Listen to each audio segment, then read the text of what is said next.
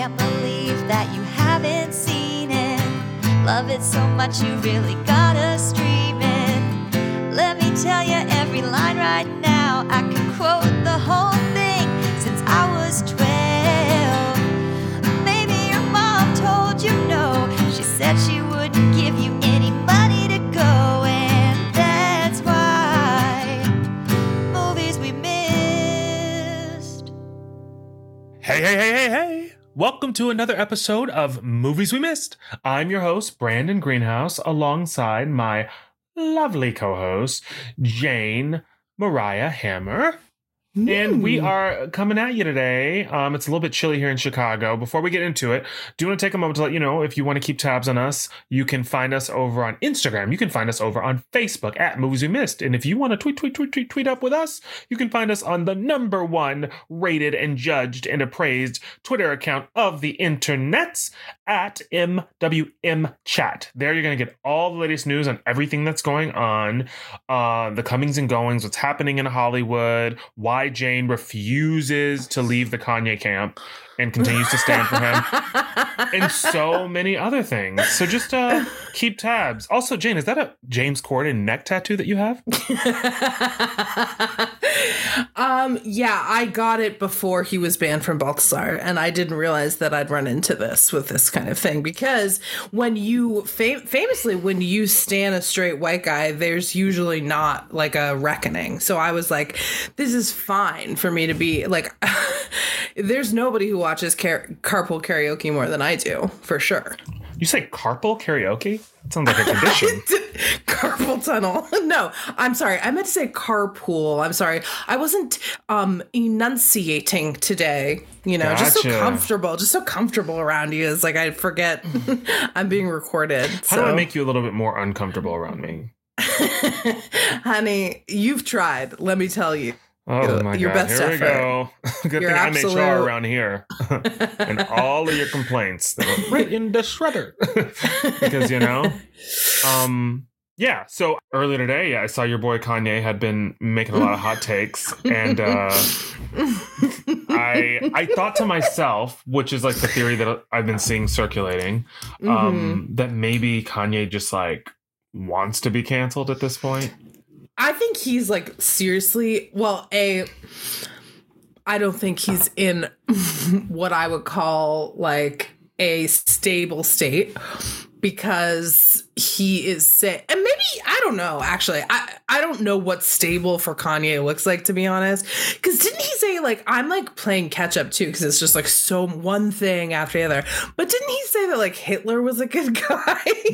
There's been a, there's I don't know if that's what he said, but there's been definitely a softening around the Hitler topic. Uh, so I'm laughing, and audience, you know me. I'm laughing because it's all so ridiculous, and obviously, despite my last t- tirade for however long I've been talking about my um association with horrible horrible historical figures i don't actually agree with them and kanye is a is just i mean you just want him to stop talking it's like you when just when you think it couldn't get any fucking worse he says he says the, the worst thing you've ever heard apparently, the the quote, according to TMZ, allegedly, TMZ says that there is apparently a 2018 uh, clip where uh, Kanye basically told TMZ that he quote unquote loved Hitler and the Nazis. Um, I don't really he know. I can't don't be know. serious Yeah, uh, he yeah. can't mean that yeah. But I mean, uh, I, I, I can't imagine a context where that works. You know what I mean? Like people are always claiming that th- He's been everything's taken a out of lot of context. like a, lot of like anti-Semitic comments though too. Like oh yeah, he's been coming for the Jews. the, yeah, the Jewish media as he as he's coined them. Um, which is such like a, he's he's just using all this like terrifying right wing rhetoric that is thrown around all the time how like that white supremacists use like oh the jews are controlling the media that is like a famous famous like you know aryan nation kkk like you know what do they call it? like signal that's like yeah, what talking point. Yeah, talking point. Thank you. That is what all those hate groups say all the time. Um, and he's just pulling from their bag of tricks. And I, I, it's it's wild, it's upsetting, but I think also at this point it's like not that surprising. Like if you're walking down the runway No, with Candace Owens wearing a shirt that says "White Lives Matter," you are What? not you're not doing what you think you're doing. and you engage in like any conversation and like you can't substantiate any of the claims that you're making and it's just like eh. Absolutely. yeah it's it's a lot and also it's the whole god complex that comes with like being a famous person where it's like Yes. your perception of like reality and of your like value to society in terms of like intellectual like in like your intellectual like ability like to sort of like bring like new and interesting thoughts to the table like you're some sort of like learned person or like a scholar in any of these when anybody can literally present any theory to you and you are like clearly not versed enough in it to have made like the sweeping sort of generalizations that you made Exactly. it's like if anybody can educate you like very quickly and very easily then it's like yeah that's always like a question but also this the bubble of like being a famous person who's surrounded by yes men who just literally like nod Right. at you as they like take hundreds and hundreds of dollars from you to like sustain their own respective lifestyles it's like that's not a real good barometer for like No, and he's been in that for years. And I think for so long, I mean, I don't know what the fuck is going on with him, but like I think for so long he has been lauded as this incredible incredible musical genius. And he is. And he has made some of the greatest music, you know, and we've all um, you know, he's been a part of our lives for such a long time and a part of like the conversation, like culturally in terms of music and art. But he's like now I think what you're saying is like nobody has ever told him that he's wrong. He's constantly been calling himself a genius and thinking of himself as a genius, and he's starting to like fucking lose it. And I'm sure it started happening a long time ago, and we're just now seeing the like extreme side of it. But um, you know, it's hard to watch. It's painful because it's like this is somebody who like I used to really respect and like whose music I really enjoyed listening to. And now I can't even really listen to his music. Like even his Yeah. old music. I'm just like it makes me sad. You Yeah. know? It's always like that's like- a tough thing with like music and when people like do appalling things and then you're like, uh, I'm just gonna mute you for a little while on like Right, the old right. Spotify and just like hope you don't show up so often in my in my playlist feed and try and like separate from it all. I remember the one that like R. Kelly, like when everything started going down with R. Kelly, and I was like, I, "There's a lot of." I I guess I was not aware of how many R. Kelly songs that I really like loved, and after a while, I, I think he's removed from Spotify now entirely. But like after a while, I just had to like you know remove all of his songs from all of my playlists. It's also like 'cause it's also like, these ugh. black artists, man. Like I tell you, they like it's like w- the black artists can't like they can't really make mistakes because it's like the, like the uh. fact that so that R. Kelly songs would be removed from Spotify and some of the appalling monsters whose music Right. remains in circulation and like whose legacies remain like uninterrogated. it is just like it is crazy. Which is the whole thing with the with J.P. Morgan Chase being like we're Oh distancing ourselves from Kanye West. It's like y'all got a lot of people on to distance yourselves from. Can we can we take a look at some of the GLP, please? like something it's tells me that money's still good.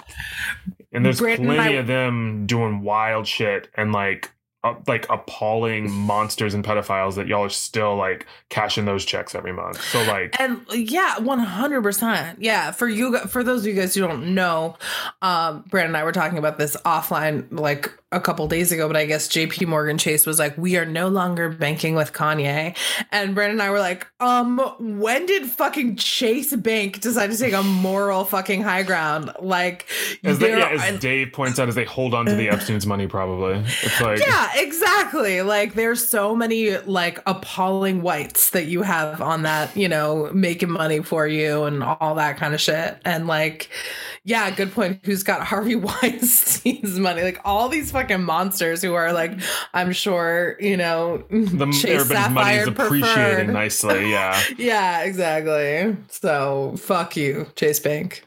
exactly. Fuck but you know, in thinking about these these hot takes and in thinking about someone who Mm. came to fame in the early aughts, really, Mm. Kanye West, I can't help think about a movie from the early aughts that Jane gave me to watch this week. Um, Imagine me and you. And you and me. Or, Oh. Is that not how it goes? do. I think about you. About You know we've never done it here? What? We've A never duet? done. No, God, no. I don't want that. We've never done. no, done. me neither. I won't share the stage with you. Sorry. We've never done like a- ASMR. I'm gonna do a little ASMR really quick, just for our listeners. Okay, okay. Hey, hey, listeners out there. Ugh. Ooh, it's so nice to be here with you. Um, we're having a little bit of oral fun. Um, that's A U. That's A U R A L. Um, ooh, enjoy me. I'm gonna sip a little. I'm gonna sip a little bit of my my libation. Looks like I found some scissors. I'm gonna do some a little bit of scissor cutting for you. Ooh, different kind of scissoring from the movie that we watched. Yeah, and ooh, my hands are really cold, so I'm gonna rub them together Ooh, I kind of like that one actually. Jane liked that one. Jane liked that one. Let me see. Let me see if I can find any other knickknacks up here. Something really nice that you may be into. Ooh. Ooh. Ooh, should I That's- guess what that is? Yeah, guess what it is, Jane? It's a a, a bag of weed. No, of course not. There's none of that in my house. Um, and uh, yeah, yeah, yeah, yeah, yeah. I think that's It's gonna legal? be. I think that's gonna be it. I don't know what it is. Um, I think that's gonna be it for um for today. But you tune in next week for um another ASMR special, and um it's gonna be a lot of click clacking and a lot of fun groovy sounds. Thank you for tuning in for this mini episode of ASMR with Mr. Brandon. Wow, thank you, Brandon, for that oral pleasure. Oral. A A U R A L. We are coming down off of that high, That and um, I want to do. I want to do an listeners. If I did a little ASMR fantasy for you, just like you know, would you be into? oh, would it? you guys subscribe to our to a Patreon if we did ASMR podcasts? ASMR for you. I mean, it really did We- like it. Just, oh, it you know what we could soothed me a do? little bit. It What? me. You know what we could do? You and I could like tell bedtime stories in ASMR voices and like Ooh, do fun. like sound effects. Wouldn't that be fun? But they would be like, yeah, they would be. We would try to make them. Well, I don't know. I was like, we try to make them funny, but then I'm like, people are trying to go to bed. So is that really? Okay. But are people really trying to go to bed? So what? So okay. So when we We're first coming, so off track when we were go first coming up with ideas for this whole podcast thing, um, and I remember one of the big ideas at the beginning was we were talking about, um, we were talking about reading like dirty like fiction. it was that was erotica. It was erotica. Sorry, it was We erotica and like We fan talking- fiction. It was like self-published erotica on the internet that we just and found. we really wanted to read it and we were gonna and we were gonna give um yeah particularly shout out to nifty.org as dave mentioned um that was a big source but what we were doing which actually is gonna sound really weird when i say it out loud but us and a group of friends this was during the pandemic everybody and we were all just This trying to get was, through it the we height were- of the pandemic, we couldn't see anybody. We were, We were it was when reading- Zoom meetings were like how you were hanging really out pop with pop people.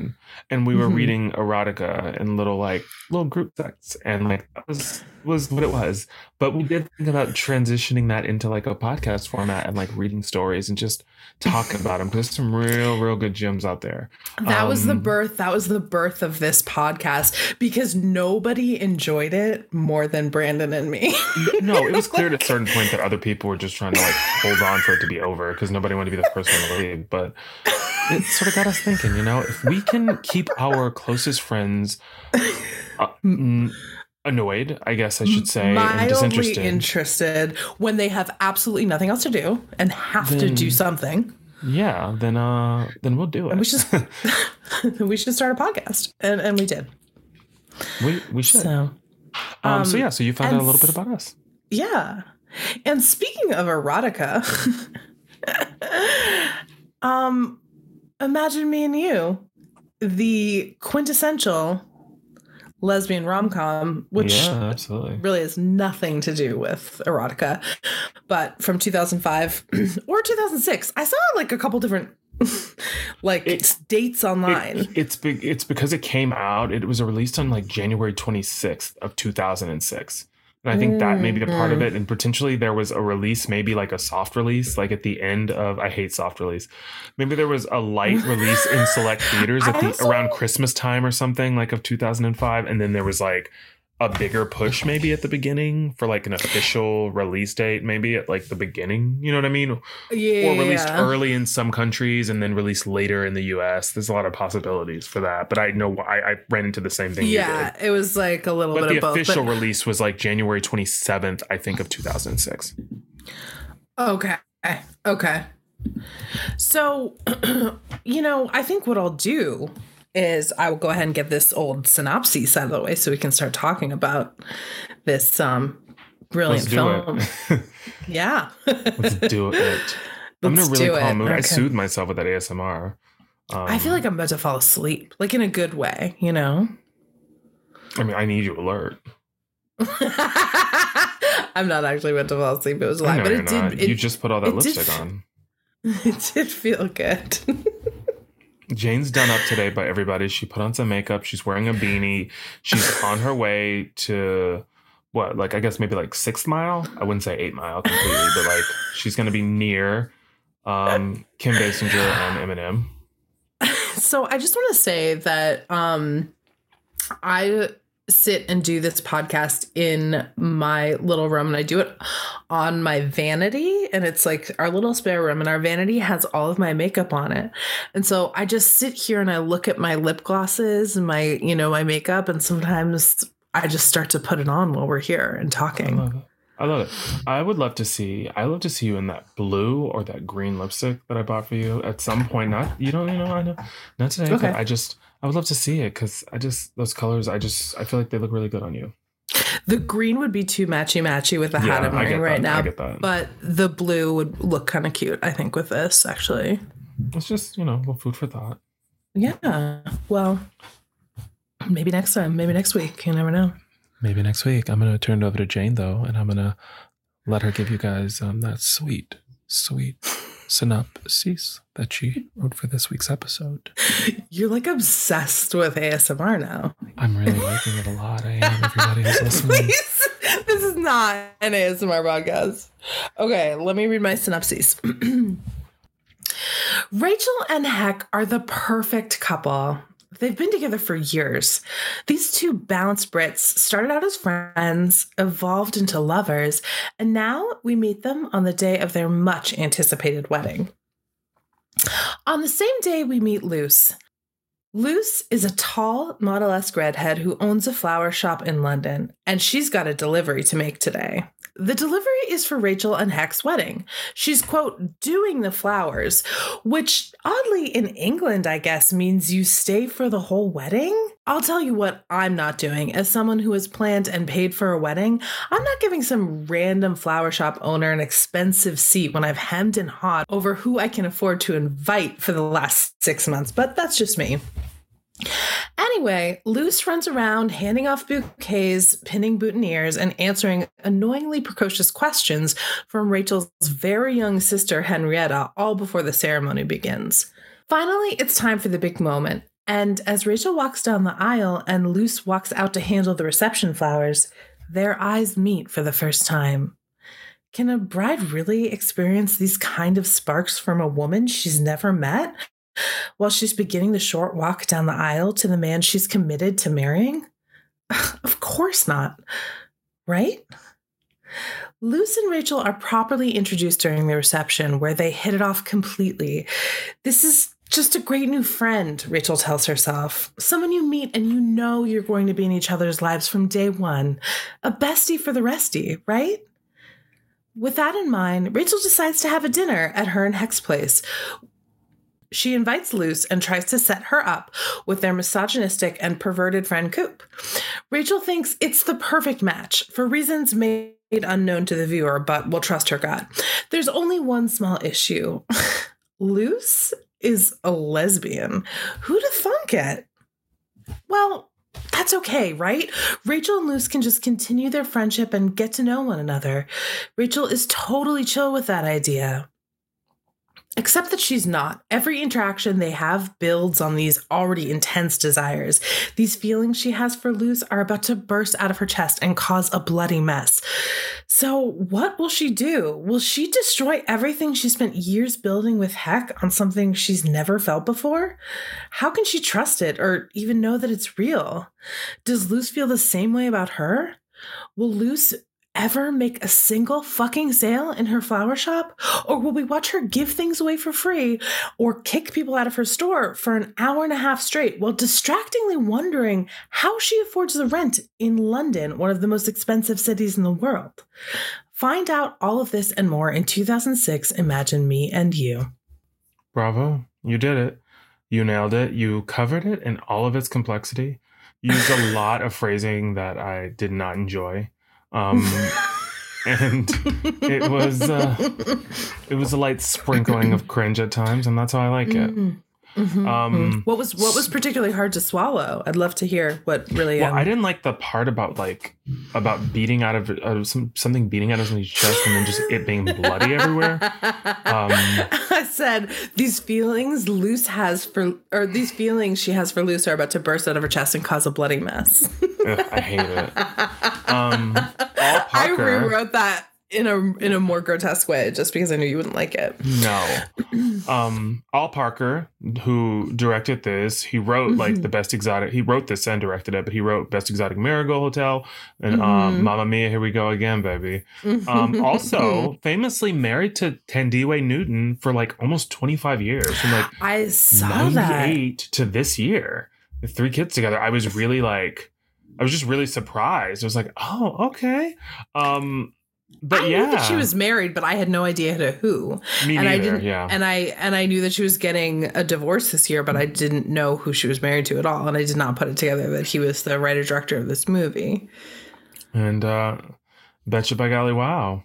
Yeah, the two of them looking happy all over IMDb, baby. They have two beautiful daughters. My goodness. Um, so yeah, so the movie it was just like it was a roller coaster. It had it was it had a cast of who's who of Hollywood, and It sure I was did. really surprised. I didn't know anything about this movie. I did find that the cover of the movie was a little bit in a similar way to Saving Face. The cover Mhm. of this movie makes you believe that like there's a plot at play that actually isn't the plot of the movie. Absolutely. It is Yeah. very deceptive. You look at it and you kind of think to yourself, I thought Luce was straight in this movie because of the cover, because it looks like two women who have who are holding hands, but Mhm. they're also like sort of intertwined between their it looks like their respective like male partners, but they're like Mhm. holding hands behind the backs of the men. And it Mhm. kind of looks like these two women who are, you know, purported to be leaving straight, their or straight like, relationships leaving their each straight other. relationships for each other and then we find Mhm. out fairly quickly that luce is not so the very beginning of the movie before luce sort of declares um, her sapphic status i found myself thinking oh luce is gonna luce is also a woman who's questioning her sexuality when in Mhm. reality that wasn't what was happening. Despite like some of like the some of the story points like, like don't completely like make her lesbianism like legible. Like it's Yeah, i get like it's it's a part of you know the, like the whole trope of the romantic comedy of just like you know things being lost in translation um, although I Mhm. will say also what was really funny to me was the very beginning of this movie. One of the first scenes when we're meeting a lot of people, we meet like there's so many characters in this movie, and it's the beginning. It's right before the wedding. We meet Celia Imrie, who plays the mother in this. Anthony Head, who the actor who plays her father Ned. Mhm. Um, we also meet an underutilized Sharon Horgan. Um, Absolutely. But she was not the Sharon Horgan No. she was then that she is today. So well, in her heart, Sharon- I'm sure she was. Uh, uh, uh, what I mean is publicly. Of course, we always. Ha- I've stand. I, I always will stand Sharon Horgan. I'm sure she's been just as funny and incredible as she is now than she was back then. That was a really poorly structured sentence, but I think you got it. I got it. And you know, the thing I always say is like your oldest friend, trust the voice within. And if you have any doubt about who you are, you'll learn to begin. And I'm sure that Sharon had that moment where she was like on the grind, on the, you know, before she became. Absolutely, you got to that take these parts. You got to take these Um, parts. But yeah, no, but this movie also, it's so funny because this is the second Piper Perabo film I've seen in my entire life. And it's the second one that I've seen on this podcast. So um, Jane is really doing uh, education in Perabo for me. And, you know, Perabo, Perabo is a bit of an early aughts lesbian icon, and she, Really? she she did another gay film called Lost and Delirious, which was like a big hit with the girlies. you see um, Piper? Yeah, we see you, Piper. And then also, this is a, your second movie with Lena Headey. You better um, believe it, Cersei. It's Cersei, baby. And I didn't put together because I I saw this movie obviously when it came out, but when I started watching Game of Thrones, I didn't put together that it was the same person. She's also and- looks so different in Game of Thrones, I mean, though. looks totally different, of course, because she's Cersei and that, and just you know wigs and all her tattoos are covered. all those women that. in Game of Thrones with that like with that white white blonde hair, grown ass women with hair down in their booties. That is just like I know. as Eh. white as snow. It is platinum blonde, baby, and not I mean, not a box of Revlon to be seen. to be fair, that's really just Khaleesi who has the white hair. I mean, Cersei mean- has yellow blonde hair. But I mean, you know, it's very blonde for like a woman Oh, who doesn't have yeah, yeah. access to like L'Oreal. One hundred percent. Like I wonder, like you know, a woman like in her thirties, who what is what I'm assuming Cersei's age is, like doesn't really usually have like supernaturally blonde hair. And I'll use a uh, I'll use a t- term that we debated before in this podcast. James said that it, Jane said that it was inherently racist, but um, I mean she's a brownhead, and um, you know to see her with that blonde was sort of shocking. I, I didn't say it was inherently racist. I said if I heard someone say that, I would say, "What are you fucking saying?" I would be very worried that someone was being racist. You just start looking around for somebody to like back you up and like substantiate like your feelings of just like unease. It's like we all heard it, right? Um, we should we should write a sketch about that. That that sounds like a funny sketch. yeah, that Um, is a good sketch. Uh, but yeah, so that was really that was really my first thought. Once again, was like Lena with like this like this. br- Well, you said red hair, which for the, I definitely thought her hair was brown in this. And uh, I mean, it's definitely red. Like if you look her up, like if the stills of this movie, like it's not like she's not like a ginger, but she's like bo- she's got box red hair. why is Matthew Goode's IMDb photo like a photo of him with his I'm assuming wife on like the red carpet of the Imitation Game? It's like get a professional headshot, sir. What are you doing? You're a working actor. Like I because he's it. probably offer only at this point, so he's like, whatever. you know what? You're probably right. I don't need to fuck with my IMDb. Like as long as the information messes it up is for correct. himself. I'm sure if he's like, he's like, what? He's like, they're not. DiCaprio's not doing auditions. And it's like he isn't. yeah. Can we get back to you and your career? okay, his career, his career is very robust. He's No, been his career. I'm joking. His career is Yeah. very robust. He's he's a very big actor. He works a lot. Yeah. He was he's married. a great actor too. He's a great actor. He was married think- to Claire in um I don't remember the family's name, but those white people on that television show on PBS that was very popular. What show? What are you talking Downton about? Abbey. Oh my god, it took me forever. Ah, he was married. whoa, whoa, whoa, he was the race car driver who was married to the oldest daughter. We all remember. Oh my god, I forgot. See, he's one of those British people that I'm like, oh, I see you and everything, but and I recognize you, but I could, I could never, by looking at you, I could never say what else you're The in. only that's the only thing I know Matthew Goode from is is that. But Matthew Goode has one of those faces where it's like he is. There's something about Matthew Goode where it's like he looks like every other like tall like attractive like white man in a certain way who has Mm. like brown hair like brown head and so it's like when you see him there's nothing about him that's particularly distinct to me but like no, I'm like, oh, yeah, like, he can-. Lo- he's Yes, he's, He's a, a nice looking man, guy. but I just mean he can fit in in a million different places, and that's probably a part of like the gift, but also probably like probably be better to you know have like you know sometimes I feel like when you're kind of a, like a, have something about you that makes you a little bit more funny looking, then you stand out a little bit more, even if you're not standing out because you're like the smoke show. It's still like there's something distinct about you, you know. Like I'm sure John C. Reilly's probably like every day like, thank God I don't look like Matthew Goode. but like I think it could be said for both, right? Because it's like Well, Matthew Goode gets to yeah He- he- be he attractive, so I'm sure he's, he's- like, I'll take it. hey, John C. Reilly's not a bad looking guy. He's just interesting looking. sure. Also, I think his personality does a lot of work. He seems like a charming guy. Okay. I just really love John C. Reilly. So I, I love John C. Reilly too. I think he's a great actor. He is. He's incredible. I love He's him. great in everything. Yeah. Um, Have you ever seen The River Wild, by the way? Um, I don't think so. You haven't seen it then. Okay, good to know. That's a What's good the- one. well, I guess I won't Google it then. Um, Google me.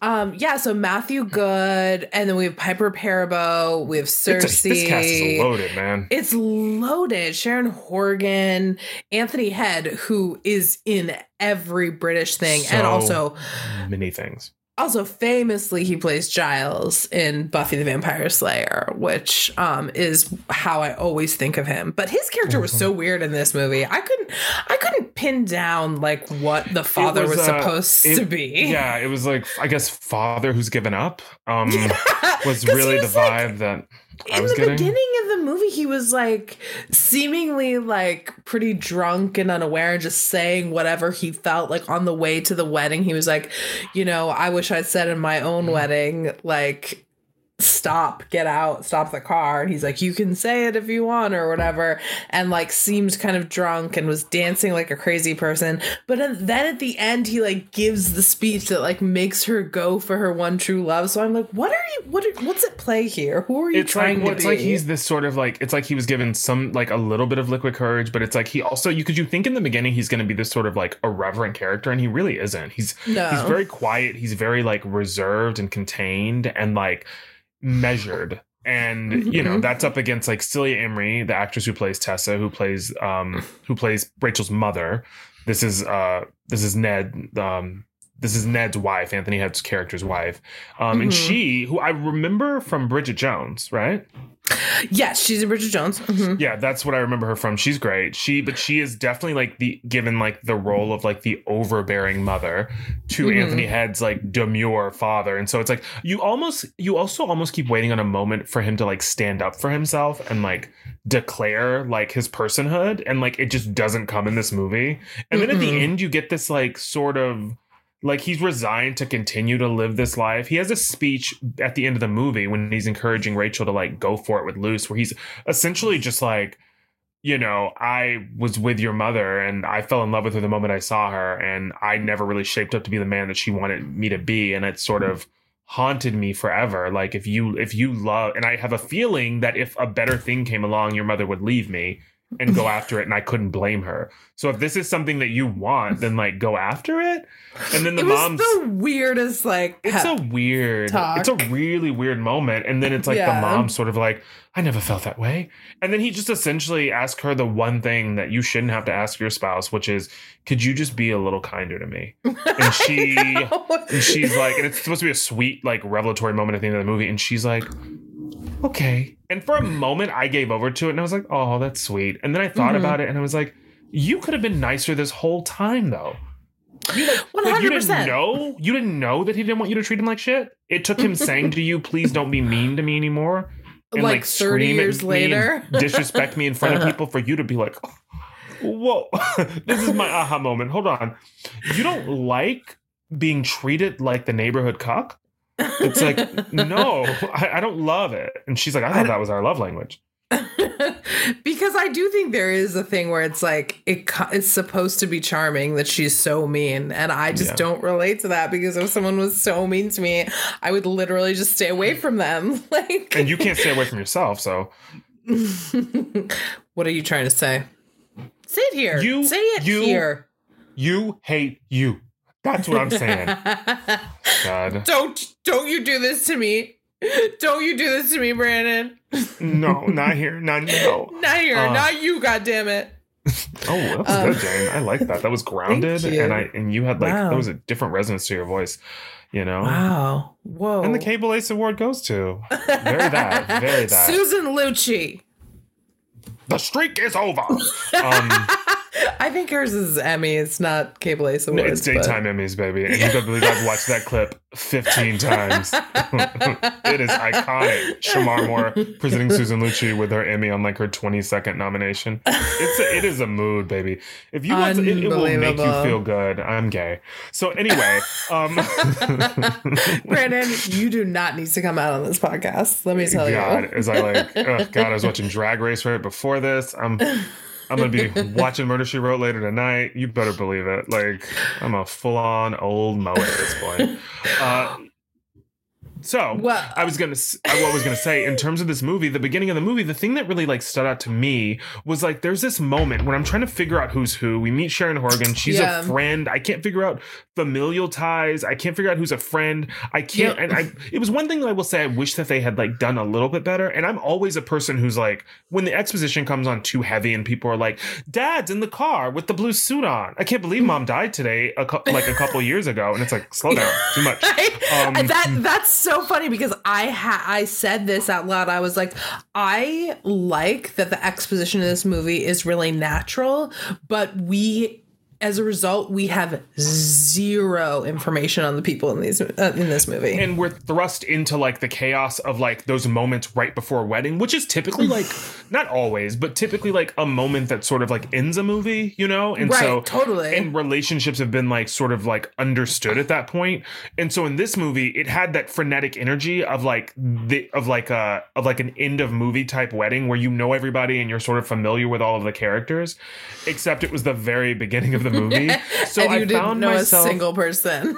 Absolutely. I found myself like having these moments where I was very much like trying to track who was who and what was developing. There's a character, um, she's listed here as H, although I know that's not her little sister's name. Henrietta. Henrietta. is- uh, yeah, the actress's name is Boo Jackson. Um, there's no IMDb photo, so apparently she was she was done after this. But she does a lovely job in this and- movie. One and only movie, yeah. She does a really lovely job in this film, and I normally don't like precocious children, but I, I, instantly warmed up to her. I believe you're saying this because I was like, Brandon is going to hate her.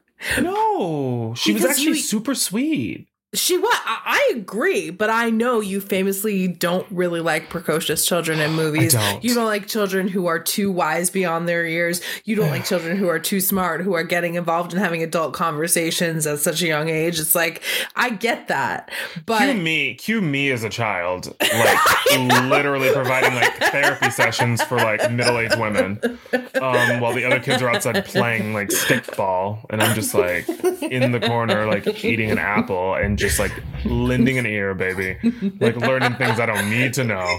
but um, keeping keeping secrets. and keeping it cute. That was my mom's number one thing. My my when I was a child, that was my number one crime was like listening to like grown folks conversations and then having opinions about it and coming in and Oh being like, "Oh, your husband did what?" And my mom being like, "Shut up, get out of here."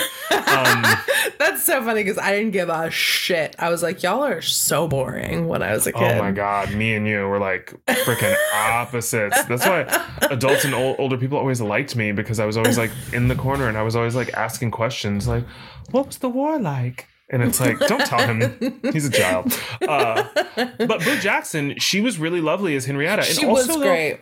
I couldn't figure out who she was though in the beginning because I I, didn't- definitely, I definitely did not think that she had the same mama No, as, and that as was Rachel, our lead. that that was a fucking weird choice because honestly, I watched this movie twice because it had been normally when I assign a movie, I usually just watch it once because I've usually seen it so many times.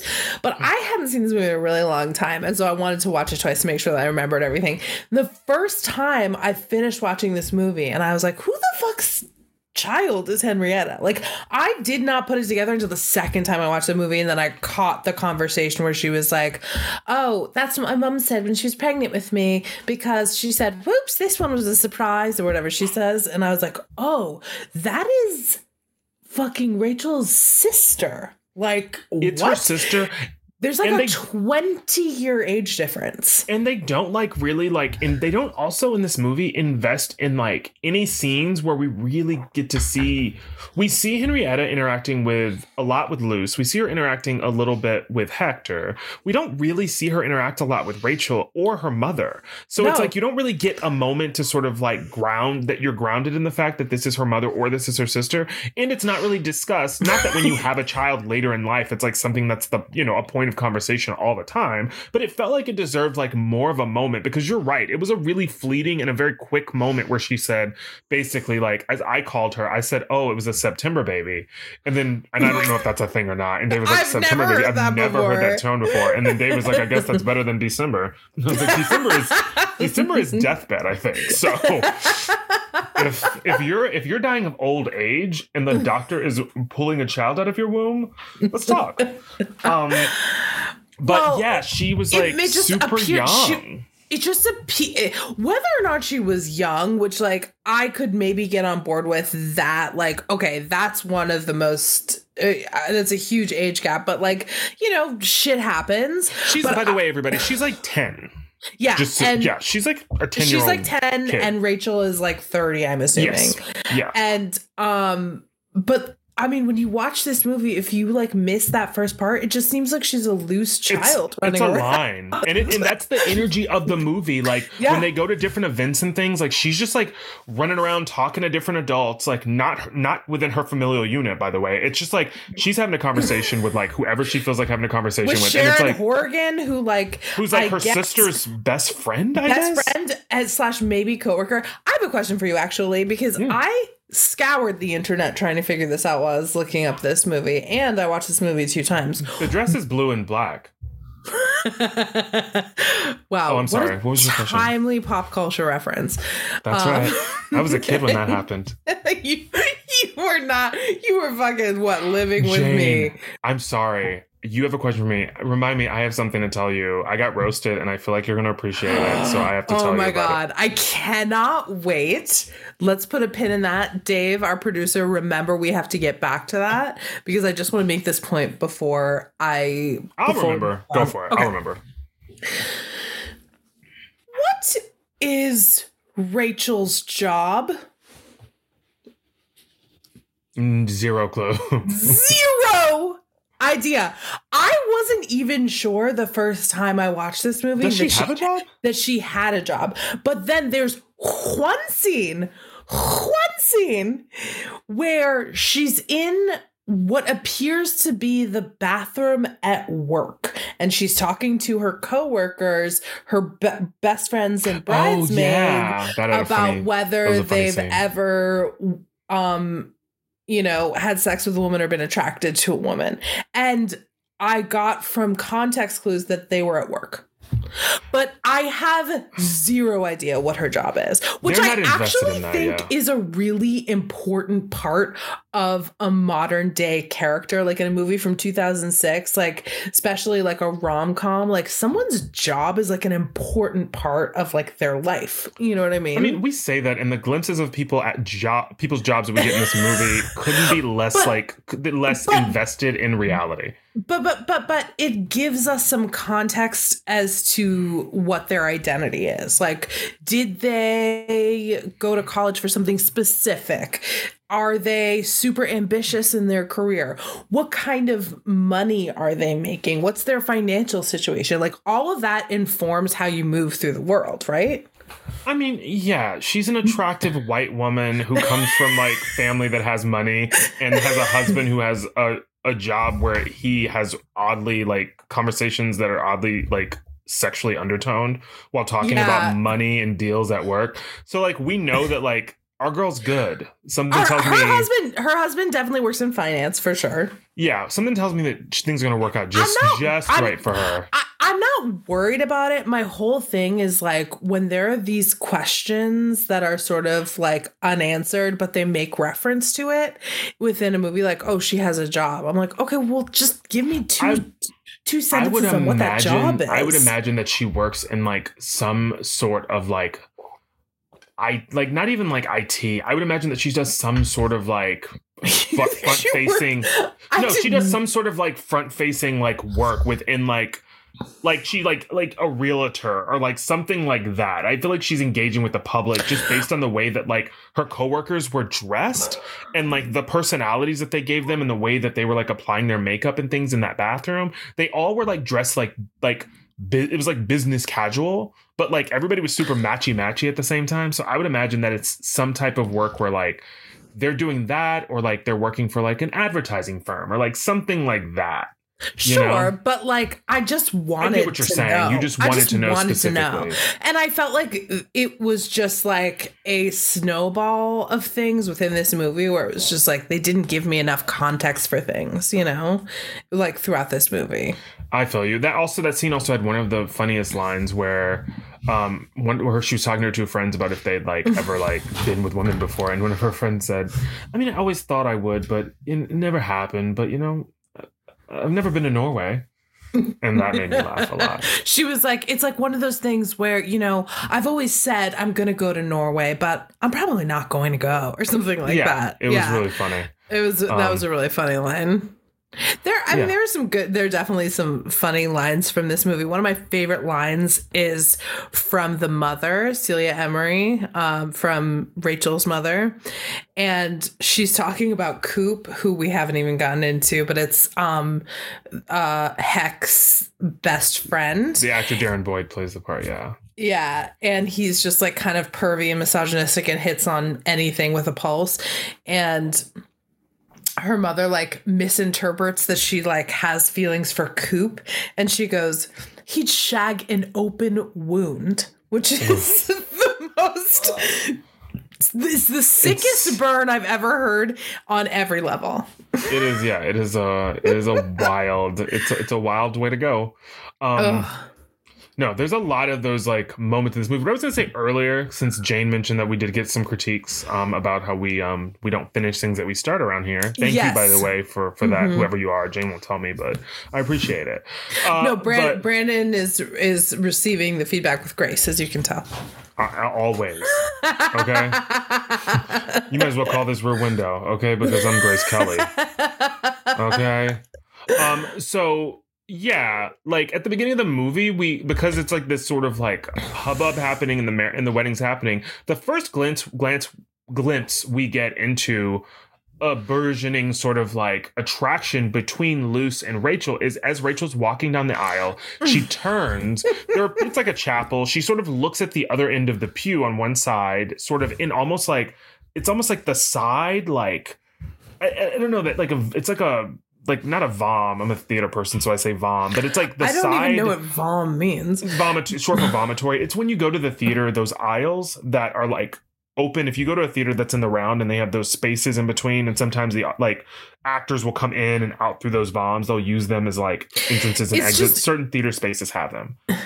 It's just on the other side of the pews. That's not the aisle. No, but but it's like between like the wall of the chapel and like and the other side of the pew. It's sort of like a little bit like it's covered up a little bit. It's it's not quite you're, you the person isn't who's in that area isn't quite like exposed is basically what I'm saying. I And- see what you're saying. Okay. And yeah. as and as Rachel sort of turns her head, she gets a glimpse of Luce, who we've met at this point, but like only briefly. but they haven't met each other. But they apparently, apparently, but I thought that they, I, the way that they look at each other, it's the, it's the love at first sight moment that ends up mm-hmm. sort of like coming back over and over again throughout the movie. But that moment where they make eye contact, the, you know, time sort of stands still and the cameras Mhm. slow down a little bit. We get a little slow mo briefly, and like I thought, the look that they gave each other, which is probably at the direction of you know Ol Parker, but the look they give each other is like it's a familiarity that led me to believe, oh, this must be like her best friend that she had some sort of like affair with earlier in her life because it felt so like there was a knowing, you know, which I guess you could say like that's the point. Like these two women are seeing each other for the first time, but it feels like they've known each other forever. And I would say, okay. But in that but I would just say like it was surprising to me later on when I when they meet each other at the wedding in a very adorable scene. It was Yes. surprising to me though because I was like, oh, they didn't know each other because that moment felt so loaded to me that I thought that it was like something had happened between them earlier in life. And then at the wedding, we find out that Luce is actually the florist who has done the flowers for the wedding. And it's just like, man, Like that, like that moment felt like two people who really understood each other, and I guess they did ultimately. But like, it was just a funny sort of like framing of their first meeting because I didn't know who was who yet. So this is so this is a part of that sort of like hullabaloo that like up until you start to figure things out at the reception. But it was one of those moments where I was like, oh, when they meet at the reception for the first time, because it did feel like they were so familiar with each other. And I think maybe that was the connection that this whole thing hinged on, you yeah, know? I mean, I think that's the point, of course, to have this like, oh my god, when I because she talks about later when her and Heck are at the auction buying their couch that they want to buy, and she's talking about how That is not cute, by the way. Oh my god, it's such an ugly couch. And I was like, I can't believe you were like so jazzed to pay four hundred pounds for that couch. And when they have friends Um, come over and they're like, hey, look at our couch. It's like, It's the first okay. thing she says to Luce when she comes over. By the way, their apartment is really cute. Yes, and it's a the very nice couch apartment. the couch is the least cute cute thing about No, this it's like apartment. tufted leather or something. It Yeah, is- it's not like it. It's it's not it's not my style and i would agree i would argue that it doesn't really go with their style but whatever yeah this isn't this isn't our hgtv this is a movie from 2006 that we can't go back and talk to the set decorators This is an open concept, okay? And there's no, No. barn doors here, okay? no And no you can keep that shiplap, okay? And take Joanna Gaines with you, all right? Ship lap. exactly. Um, but I forget where my train of thought was going with that, so we can skip it because I don't. Oh, oh, she's talking about how like. Have you ever met just met someone and just thought, oh, that's my soulmate, blah blah blah, or whatever? Like you you feel like you've knew you've known them in a past life, and it's like, okay, she's being so fucking obvious in front of her husband and then when she invites um Luce over for dinner for the first time, the way those two are undressing each other right in the presence of her husband, and he is just none the wiser. It's very sad. It's like heart. It's like a little heartbreaking for him, but man, they are not hiding a damn thing. What I thought was going to happen is I thought that her husband was going to come out as gay because there's a scene in this movie when they're trying to spice up their relationship because it becomes a running sort of like through line that she is no longer like in a sexual relationship with her husband or she hasn't been for a while. And I mean if you add on the fact that's compounded by the fact that this movie started with their wedding. So they are very much like at the beginning of their marriage. And Yeah. it's sort of hinted at. And then there's a scene where like she tries to like lure him into like the woods for sex. And these two men who are like behind, like they're they they they're like sort of at the beginning of the process of having sex. They're just really like kissing. And then they hear this sort of noise in the woods around them because they're in the woods. And they're like, Who is it? Come out. And she speaks with such authority too. She's like, Come out. And it's like, you have know. you have no right to be here either. Like you're all trying this to do the same your thing property. Like, so like calm down with that like Karen energy. So then these two guys come out from behind the wood. They're very sweet. And then like the four of them have this really awkward exchange. And also they do a thing that is unimaginable to me. They shake hands. And all I could think, and these two gentlemen who come out from behind this tree are like pulling their pants up, and it's Yeah. all it's all very like sweet, and like everybody's trying to like be on their best behavior, and they all like they have this quick little It's very exchange. it's a very polite British It's a exchange. very polite British exchange in Fuck Forest. yeah. And but they all but they extend their hands and they Mm. accept. And I just couldn't think of a thing that is less likely to happen. I mean, you do not know what kinds of fluids have been exchanged between I mean, I- the four I of them. I can only imagine. so I wouldn't be touching those hands. I'll just tell you that. I'd be like, okay, cool. I don't I don't I don't want to I don't want to touch a stranger's hand on the street. it's I also worth hate when people to make know. me shake their hands. It's such Yeah. an awkward moment. I don't want it. Well, and and it's also like post pandemic obviously it makes more sense to not want to shake people's hands. I think back then it was considered rude of course not to extend a hand. And you know british people are anything are very into um you know proper decorum or whatever. Apparently, you take a look at hello and we'll talk. um, but I, it's worth noting also that these are the only two gay men in the movie, and of course they're having sex outside in the forest, and it's the first day that they've met. And I was What a just fucking like, depraved. You know what they do. You know, you know us gays. We can't help ourselves. You can't help yourselves.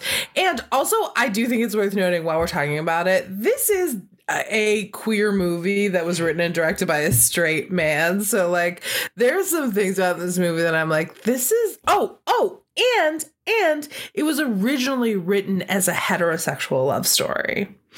And which I found to be really interesting. And so Luce then would have so and they wouldn't have done it the other way around. So Luce just because of gender norms and bullshit. Um, but I know that Rachel probably still would have been Rachel, and then Luce would have probably been the part. I don't I don't know what the what I- the original you script was know, like. Though, you know that it would not Yeah. have been the Hector character getting married, looking across, seeing a beautiful florist, connecting with her, and then the rest of the movie being about like. I'm just saying that if this, I'm just saying I can't imagine a version of this movie where the groom in the wedding is is the one who like connects with the florist well, and is like well, it could have been a totally different character. Like I don't know true. how. I mean, like no, how that's it was true. written. I don't know what elements were changed, which is why I'm like, I who fucking knows. like but if, viewing- if the only thing that changed was that character's gender, then yes, of course. I just you're right. It could have been a completely different story, but I just because I'm just thinking like, but also I just find it very difficult to think about Also, people. you are not writing a queer love story if you just are like, okay, well, let's let's just change someone's gender and not a single thing about this movie. no, for sure. But I'm just saying, a movie, a movie. If we look at the loose plot point of this movie, a person who's getting married makes eyes with a person who is a florist or you know d- did the food, the caterer for the wedding, and they connect. I, no, I, I agree. just- I, I agree with you. I'm I just, saying that I know I know me and I know that's unfair, but I would have a very hard time like rooting for this groom, and all I would be thinking Oh, about was absolutely. like that poor bride. But yeah, you, but you flip it and you Yeah. make it like a male caterer, and then the bride, and I'm like everything's great. Look, I'm not saying that I support it, but she's going after what she wants. Absolutely, absolutely. That would be an interesting game. That'd be interesting though if you change if it was like a gay, like if it was like the the gay the gay groom like catching eyes with like the florist. With it's male, like- with a male florist, and having Yeah. it be, oh, okay. So you just want to wipe the the female centered story out of it entirely. I stand with women mm. always. Rosie the Riveter. okay, I got that tattoo okay, on my chest for a reason. Act like it. Okay, I'm sorry. You're right. I got it. No, you're oh, right. speaking speaking of, I would love to hear about how you got burned and how I would enjoy that. I was I, I was okay. So I feel like people are gonna like listen to this podcast one day. I don't I don't want to like give too many details, but like hey, hey, spoiler alert, people listen to this podcast currently. I knew with these people, but like oh, oh, okay. I see what you're saying. Okay, a member of like one of the other acting programs. I'm gonna be who, I'm one of the other programs at my university who I'm gonna be working with on something. Um, I don't For those of you who don't know, Brandon is getting his PhD. He's not an he's not an undergraduate student. He is in his I'm- thirties. I'm doing okay. That's just easy.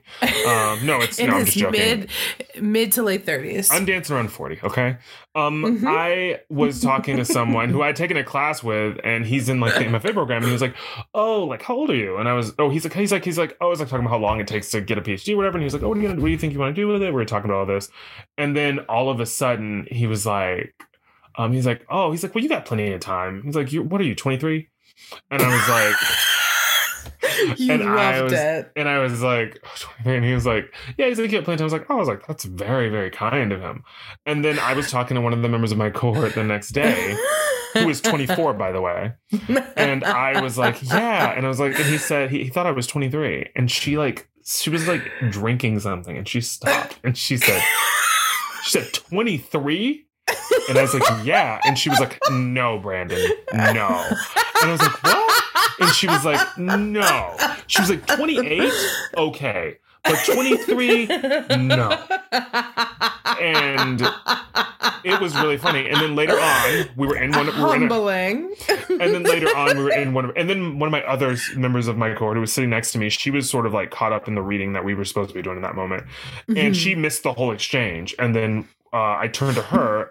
After the other person had like Because you gone to go- wanted, because you were so you No, were no, no, humbled. but- you want, no, you wanted to, you wanted to take a poll, right? No, you can ask Dave. When the you can ask Dave when I got the text message, I said that's too much. There's no way that this person thought I was 23 at all. I know I don't look 23, and I'm okay with it. Um, but I said, but she was next to me, and I was like, I was like, yeah, and she's like, what was going? What were y'all laughing about? And I told her, and she's so sweet, and she was like, 23? No, you're very attractive. she's like, you're very attractive. But not 20, but not 23. And then she said, You don't want to look 23 though, do you? And I was like, No, it's not about that. It's just like what the person said.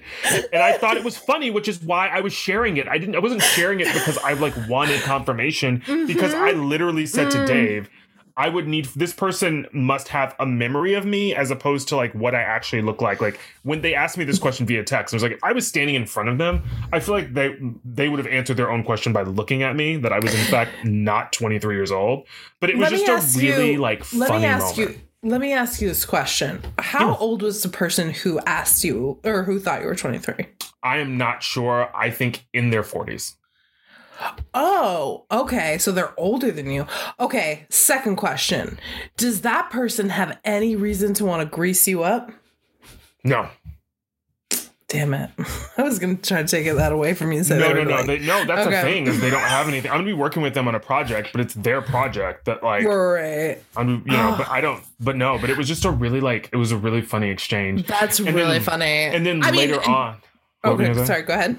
Oh no! And then later on, we were in the class we were in. and We're both just like scrambling because it was just it's a really hard and difficult class, and we were messaging back and forth. My classmate and I, the first one, mm-hmm. and and I and messaging about something, and like she had been doing some. Of, we were talking about the reading, and she was like, "Oh my god, how are we gonna get through this class?" I didn't get a chance to get through all the reading, and she threw out something that was very generative of the conversation, but didn't really deal with the fact that she hadn't like engaged with the reading. And I messaged her, and I was like, "You did it, you did it." And then um, we were joking about like how we have so many things to do as second year students. We have so much on our plate with teaching and taking Mhm. classes, and I was like.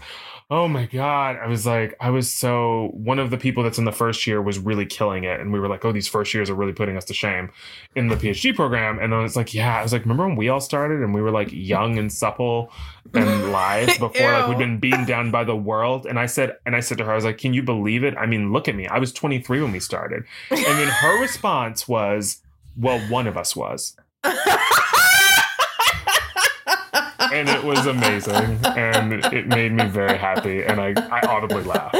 Oh, um, that's great. it was a really She- good burn. I had to give her props. It was really good. Uh, i was she like got damn. You. That is so- a beautiful moment. A so beautiful it was moment. all really hilarious. And i am 1000% fine with the fact that i'm not 23 i'm actually ready to just move into 40 you are. You've been 40 since you were 23, honestly. and I've also been playing. I've been when I I've been playing forty year olds since I was seventeen. I always was the old man in everything that I ever did Which in high school. actually is kind of mind boggling because you, I mean, ugh, I hate that I have to do this, but you actually look very, you look a lot younger than you are.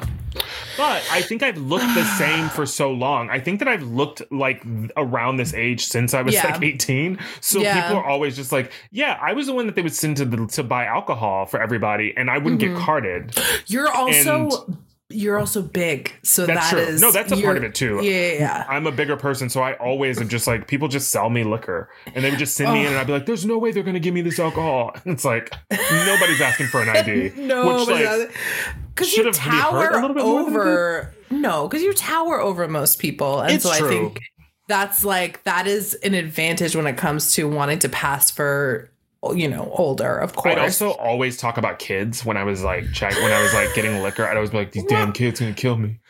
Like, It's just you like to try really and, like, got into playing it. the part. um, uh, and uh, speaking of playing parts, we've got Rachel in this movie who is Mm. trying to figure out where she wants to be, but also instantly playing Rachel's the part of the good wife. Absolutely and failing. and uh, Julianna Margulies is nowhere to be found, baby. no. The legend.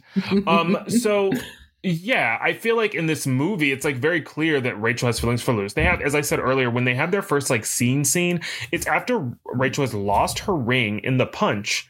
At Mm. reception, and it is a really, really adorable scene. It's such a cute scene. It's a really cute scene, and I turned. My one of my favorite things is that like I love like I love when I'm watching a movie with Dave, and like I catch Dave like. There's something about catching. I, I actually, it's kind of funny when it happens with me too to myself, but it's really funny when it Mhm. happens with Dave. Where like I'll catch him like smirking at something because I know that when I'm, I know that he's not, he's unaware of what he's doing, but it's an indicator Yeah. to me of that he's like smitten. And so when I turned and I looked at him and he had this smirk on his face during that scene, and I was like, "You like?" I was like, "You you like these two? And he was like, "Yeah, I do." And I was like, "Okay." We had like we had both like given over to them, and they had a very very one. We're also dealing with Lena Headey and like Piper, Piper Perabo, two very formidable like actors, and like they had a very Yeah. like lovely and like easy sort of like chemistry about them.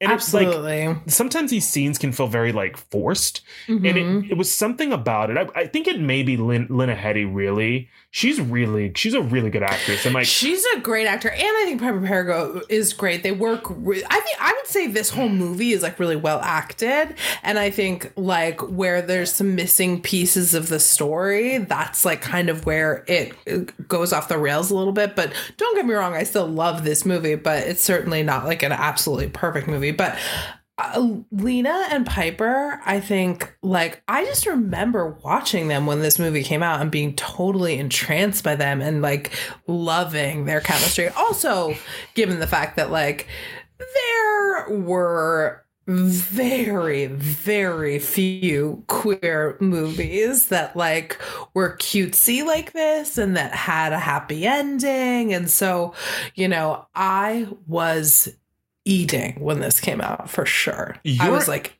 I was gonna say, as a queer person, probably I would say as a queer person of like a certain age, like around our age and older, mhm. maybe some of the younger like queer people feel this way too. Although I would say that the cinema, the the queer cinema that they have available to them is like a lot more than what we had. I like Mhm. I remember like my my barometer because I used to you just you're hungry for like content. And- absolutely. and look, what I already knew is I wasn't going to find any with black people in it. So like, I Of just took what I could get. Yeah. Um, I just took brown-headed white people, and I was happy with what I got. But, like, It's you're so hungry for like queer content when you're like, Mm. especially like the late '90s, like the early Mhm. odds. Back in my day, um, we just took what we got, and so you're like. Your scale for good film is Oh. so skewed when you're looking for queer film. or- so skewed. not as much now but back then for sure the shit that i would watch these movies that were that were made on like somebody's like digital camera Oh. and it was just loosey goosey and you just like held on for dear life and tried to get through the story so you could like see something that felt you know somewhat akin to like you know a, a traditional like romantic story so we put up with a lot baby and so when you get a good film like baby. this that's actually well written and like cast really well it's like it Mhm. is a it, it it's really nice because you're like man like the fact that they made like an actually like thoughtful queer film a lot of the stuff if you go digging around youtube There- you will be shook by what we by what we, What had, we to, had to deal with. satiate ourselves on do you and i'm gonna bring this so i'm gonna bring this back to um a television show i guess that brandon and i watched. Oh my god the friends You and know- lovers one? the lovers and friends oh my god. So it was so bad. It makes me laugh so so this was on netflix weirdly but it, But it was also we're old. This was Netflix when they were just like they were right. Like maybe we can stop selling DVDs. Maybe it was like that Netflix. it was like anything on streaming This is a Anything long- they would throw up. this is a long time ago and we found the lovers and friends show and let me tell you it was uh, it, it was like someone shot it on like like uh, uh like the first camera phone And, like the quality was like 144p like it was so bad so pixelated the storyline the storyline was loose. They were trying to do this like they were trying to do this like BIPOC like se- Sex in the City like queer moment, and like it just in it south was not. florida It was in South Florida. The remember the brunch they had like they were like, oh, we all got to go over for brunch, and the brunch was like these loose bagels and like a big ass bottle of Tropicana, and it was just like this is not the fantasy it. that y'all are trying to make it seem like it is. this And- isn't like a, a fun classic brunch it was like this is like what was what what you pulled from like the bodega when you were drunk the night before because you were like I, everyone's coming over gotta be ready but like you really fucked it up Is they luxuriate. It's these queer queer people luxuriate in like the Florida like swampy sun. And also one of the main characters in one of like the episodes, a few episodes in, just disappears.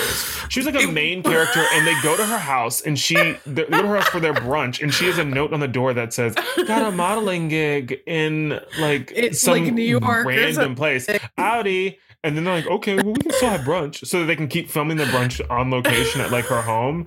It was a mess. Clearly, this actress was probably like, got to look at those dailies. And she was like, this I ain't it. cannot this I cannot be a part of this dumpster fire I have to go And they were like, we already shot, but we shot. We are. And, we cannot circle back and this There's- contract, let's just say this contract was not ironclad because she walked away from it all. Okay. You weren't getting her caught up in any MGM nonsense. She was like, you got the ones in the can you got. you figure it out without my character. But that's the kind of stuff that we had. So, We- like, it- yeah, it was not good, and it was like a BIPOC cast, which like never happened, particularly not Never. in like the '90s or early aughts. So it was like we were just also never, and this is still a thing, you never see like, well, it is very rare, I feel like, that you even, Mm-hmm. that you see like lesbian or queer women that aren't like extremely femme also too and that was the other thing that was Oh, cool yeah, about that show yeah. because they had different types of lesbians which just like Mhm. was not like a thing. You didn't see like lesbians that maybe were more masculine identifying Mm-hmm. on on television, especially like black. Like that was not going to happen. never, never, never, And so and like that kind of thing is so important, you know. is so important. Again, We all want to all- drool. We all want to drool over Lena Waithe, okay? I- w- w- any chance we get, any chance we get. And thank God for her popping up later in life because that was a real treat for all of us. Absolutely. Um, but yeah, so this was this was something that we watched and we knew it was bad, but we still watched it and and it, definitely enjoyed it because it was being made. so it existed it existed for sure.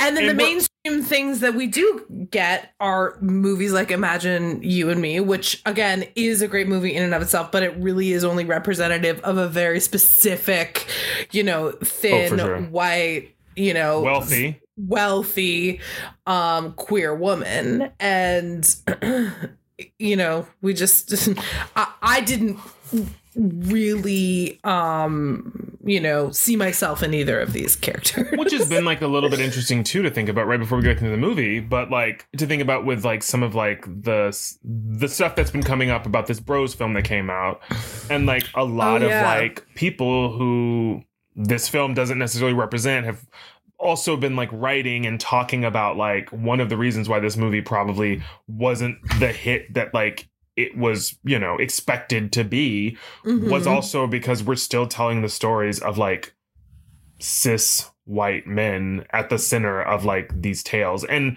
we have Yeah. you know ancillary characters who represent people within marginalized groups but it's like a lot of people are like we don't have a lot in terms of like the queer film canon especially in terms of like the queer like romantic comedy like Mhm. film canon but like what we do have this is the story like it is Yeah. a story of like two cis white men a lot of the time so it's like Mhm.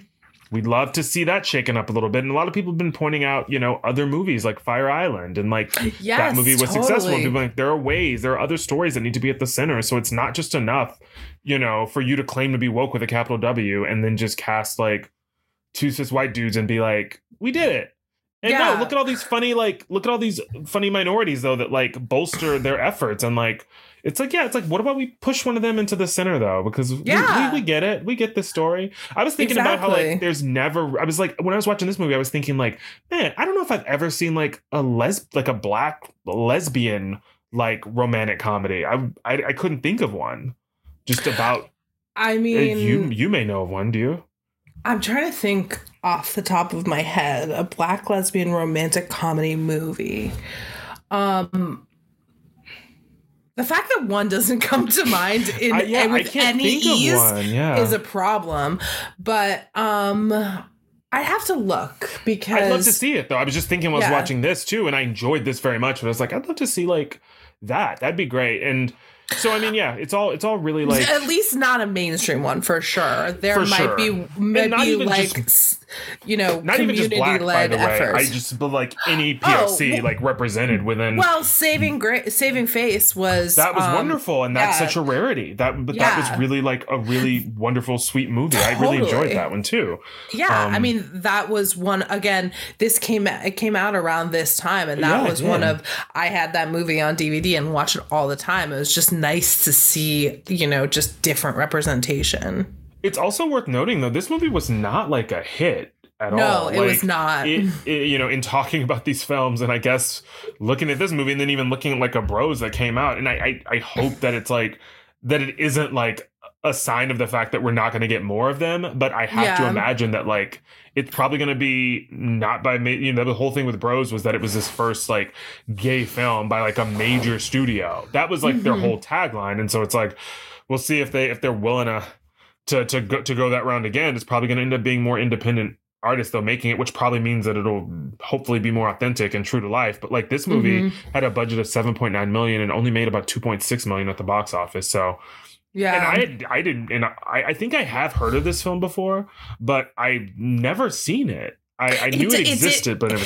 it did not do well in the Main Street arena. It is a cult classic for queer women for you know forever and always. It makes every list that you see, like you know favorite lesbian movies of the early aughts or or whatever it is it always is within like the top 10 of those so because again we have very little and not to say that I don't enjoy this movie I do really enjoy this movie but again if Yeah, I'm great. look if I'm looking at this movie like I look at every other movie there are some reasons why it's not a perfect movie for sure but I give it more grace because because of the story it's telling No, for sure. And I mean there and there was a lot of as Jane said there's a lot of like great things in here and lots of and lots of great mm-hmm. character development.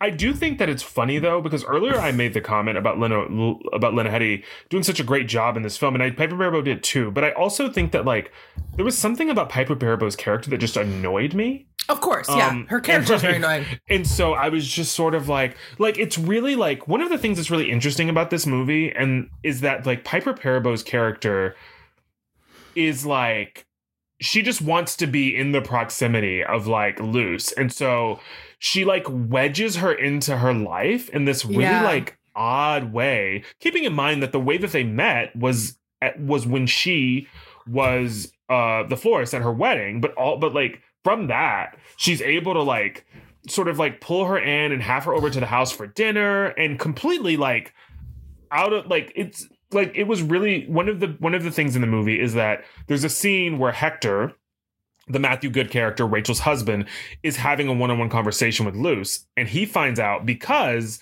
Rachel's been saying, Oh my God, you should invite Coop over, who's Hector's like Playboy best friend, to try and like match him up with Luce. And then Hector finds out one on one that that Luce is gay. She tells him she's a lesbian. And then I guess it's like Rachel's like out of the loop on it. So like, She, yeah, like, she this- didn't hear, which is weird to me that he wouldn't tell her. Like, did you not like? They. I thought that that was odd. The grocery store, like the next day, or maybe even a couple days later, and it's like, can I tell you that the second you know. Like Tara and I leave a dinner party, we're doing the debrief. Like, what did you learn that I didn't hear? And what did I learn that she didn't hear? You know what I mean? Well, yeah, well, especially given the fact that this dinner was sort of like set up on the premise of this double date between his friend Coop and Luce. So like you would think that as soon as they left, there'd be a moment where he was like, "By the way, let's not try and do the double date thing again because she unless we have a lovely lady for her to date because she's a lesbian."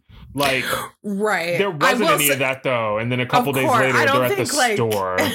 I think that's like the character of Heck is like not evolved to like have Oh, I know, but my but my point in terms uh, of yeah. like a debrief is like this No, whole thing uh, was set up on the pretense of a double date. So it's like you would think there'd be a moment where they were talking. Ooh, did it go well between the two of them or not? And then Heck right, would be like, well, ex- exactly no, and Yeah, that didn't so- happen clearly because Yeah. The next day at the store they run into Luce with a friend who we're like sort of for a moment led to believe maybe Luce's like partner. But I think she works at the store for Luce. I she's not her partner but it's a moment when they Yeah. first when they're first sort of like meeting that you're like who is this person and then also like there's this weird moment where like where where hector asks the friend if she's gay at like the store it's Oh so my God. odd it's It- like he literally he literally goes, "Hey Edie, are you gay?" And it's like I lifted off the couch and I was like, maybe that's my 2022 brain. I, actually, no, that's my. At, any point, it is inappropriate to say that to someone. I can't imagine a scenario where He where just that met her. There was no Yeah. reason. It had nothing to do with what they were talking about. They're just in the grocery store. You're running into like a person who you kind of know with a person you've never met before. And you Right. ask the person that you've never met before if they're gay. It's like, it's a choice. It's a choice. And she actually handles it quite well. She laughs and she goes, I'm ecstatic, which I was like, okay, that's a good way to handle that totally fucking inappropriate question. It's just a lot. Um, and yeah, but it's a bit, but it's also like, once again, we're dealing with like Rachel's sort of like naivete around the whole situation because she's just sort of like wide eyed and like bushy tailed about everything. And it's like they Mm. treat her with like these kid gloves as a character.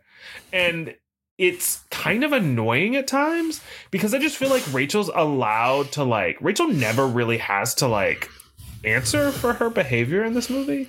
Okay, this actually is like one of my biggest pet peeves is like eventually Heck finds out that she is in she that she's in love with someone else. He puts it together and he lets her off the hook in 4 seconds. He has one moment where he gets angry at her and he's like leaves this birthday dinner and he walks outside and they have this two second fight and i'm trying to find the because it's a it's it's a birthday dinner at her parents' home, and at this point, there's been a scene where Hector comes home drunk, and Rachel, after having had this like sort of intimate moment with Luce at the flower shop that Luce owns, like they're having this moment in the back room where they're finally sort of giving over to their feelings, and. Luce goes out because she hears a customer and it is Hector. And Hector wants to buy flowers for Rachel and he's talking to Luce about how he's having these problems in his marriage. And it's this really like painful scene because he's sort of opening up to Luce, thinking of her as like this sort of like person who's become a friend of his his wife and a confidant. And he's scrambling because he doesn't know what to do. And it's really it's- heartbreaking. And it's this got this and it's got a great line in it because she says you should she he says do you know what's wrong and she says no. And as he's walking out she says you know you should talk to her. And then he says oh i can't do that and then she says well why why not? And he says what if what if there is a problem? Like yeah she goes she goes you should eh, eh, he goes oh i can't ask her if, if something's wrong. And luce goes why? And she goes what if something is? And i was just like that hit me man because that's that's so real. That's Yeah. so real. Like yeah it's yeah are you willing to face the fact that like this might not be good? Like the bravery i think that it takes to have that conversation with your partner when you know something is not right? having that like having that confirmation no it's like it's a scary thing and i think that like also if you're when you're talking about two people that have been married for a very very short amount of time yeah. it's even more so because it's also it's got to be this thing obviously every relationship is different but there must be this part of you that is sort of worried and Mhm. nervous about like something already not being okay this early Mhm. in a marriage you know and because she changes right after the wedding on a dime. Well, also she meets like one lesbian, and all of a sudden it's like game over, and it is just like that's all it took was you making eye contact with one lesbian, and you're like, I didn't, And- I didn't know this existed within me. Off And to like, the no. races. And it's like Off to the races. this is 2006 or 2005 like there's the internet there's like the fucking l word like there's a there's it's not like it's not like it's 1950 and you've never heard of a lesbian you know what i mean like yeah, this isn't Carol, okay? yeah exactly There's also this And- and moment. carol did it- fine Oh yeah, yeah. carol found herself some lesbians so You betcha she did. There also is this moment towards the beginning of the movie when she leaves, like after they have their like really like Luce and Rachel have their sort of first actual like meet connection at the wedding, and then Luce sort of slips away because she was a florist, so it's kind of funny that she's there anyway. Um, Mhm. I mean, your job's done, but she's like heading home, and like they play the saddest music, and it's just like the lonely lesbian. Like trotting home and she goes home and opens up the door to her empty apartment and it's just like single again you lo- they, lo- they love this trope. it's just like the sad forlorn lesbian who's like attempting to interlope on like this like straight Which love. is like in reality, Lena Headey, or whatever the fuck her name is, is so hot. If she were to walk into one lesbian bar, she would first of all, she's the way that they she they like style her in this movie is like quintessential like slightly slightly like masculine of center 2006 like vibes they give her like you know what I'm talking about? It's like she's got she's got like one like hunter green, slightly like militaristic jacket. And it's like she's butch. You know what I mean? and so if she were to walk into any lesbian bar in a huge city like London, she would be absolutely covered in lesbians. but it's like she's never known love before. I Like know, and it's unbelievable because she's literally model-esque and beautiful. and she just like owns her little flower shop. It's always a job like a it's always like a flower shop owner. And there's never a moment where like the flower shop where it's just like somebody's like business isn't doing great. Like I know. like well, it's like whole thing. She makes a sale zero times throughout this whole movie. She never sales like sells a she single doesn't flower. sell a single flower and she doesn't have a care in the world. And also, one of my first notes from this movie is like, you can't be a flower shop owner anymore. Like you just you can't live on a you can't be a florist and live unless you have like family money. like it's just I not do like wonder that I'm a person who I love like flower shops and shops, and I do wonder like when I walk in, I'm Oh always like, god, me too. They're how are y'all? What's the overhead? What's going on? I Like, know. Are you? Is this why a bouquet is one hundred and fifty dollars? because Yeah, like what, yeah, flowers are so expensive. be- I mean, we all yeah. know you're chomping, you're chomping bits. You're hoping for a couple of cute Mhm. Little sales, uh, probably around Thanksgiving and and Christmas. But we know we're just waiting for that. We're waiting for February, baby. We all know waiting it. for February, That's and when we also eat lobster. waiting for February, praying for a funeral. hoping, praying for a funeral. That's that's that's the that's like the biography. That's the autobiography of like of, of like a florist. Waiting for February, praying for a Praying for funeral. a funeral. You have probably you have you have we should write that Easter. movie. We Yeah, should. We should. We just get ripped apart by like the floral association. They're just like, this like, isn't true. This is this propaganda. is a fundamental misunderstanding of our industry. We We're like, but are it's cute. wealthy. We're wealthy. um, yeah, no, it's all about the grind, and we get But shamed. like They're, a florist is such a rom com job. yeah, they love, they love, of course, they love. They also they love like anyone who like who's like uh who's like an independent like writer like who does like like Oh, columnists. Yeah. they love that. They love they love like a children's book author. They love a children's book author so much. It's always jobs that you just want to be like how'd you get it how'd you get into this? And it's like well you know my mom's friend like you know she told me no i want specifics. Like did you did you apply? Where how did you find this? Was this on linkedin? I want I want to know how you start. how do you will- get into the children's? How do you get into the children's book racket? Because there's a lot of them in rom coms. Who opened that door for you? I actually know a girl from high school who's like a successful children's book author. Of course you do, Jane.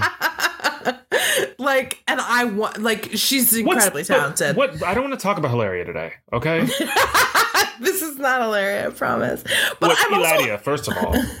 I'm also thinking about I have a friend who actually is a florist, but she does more than just flowers. She does like events and stuff like that, but her main thing is like um styling events. She does like design and stuff, but she does beautiful flowers and that is her main job. And now that I'm thinking about it, I just said that you can't make a real job, but she does other things besides just the flower shop and I she doesn't have like a storefront.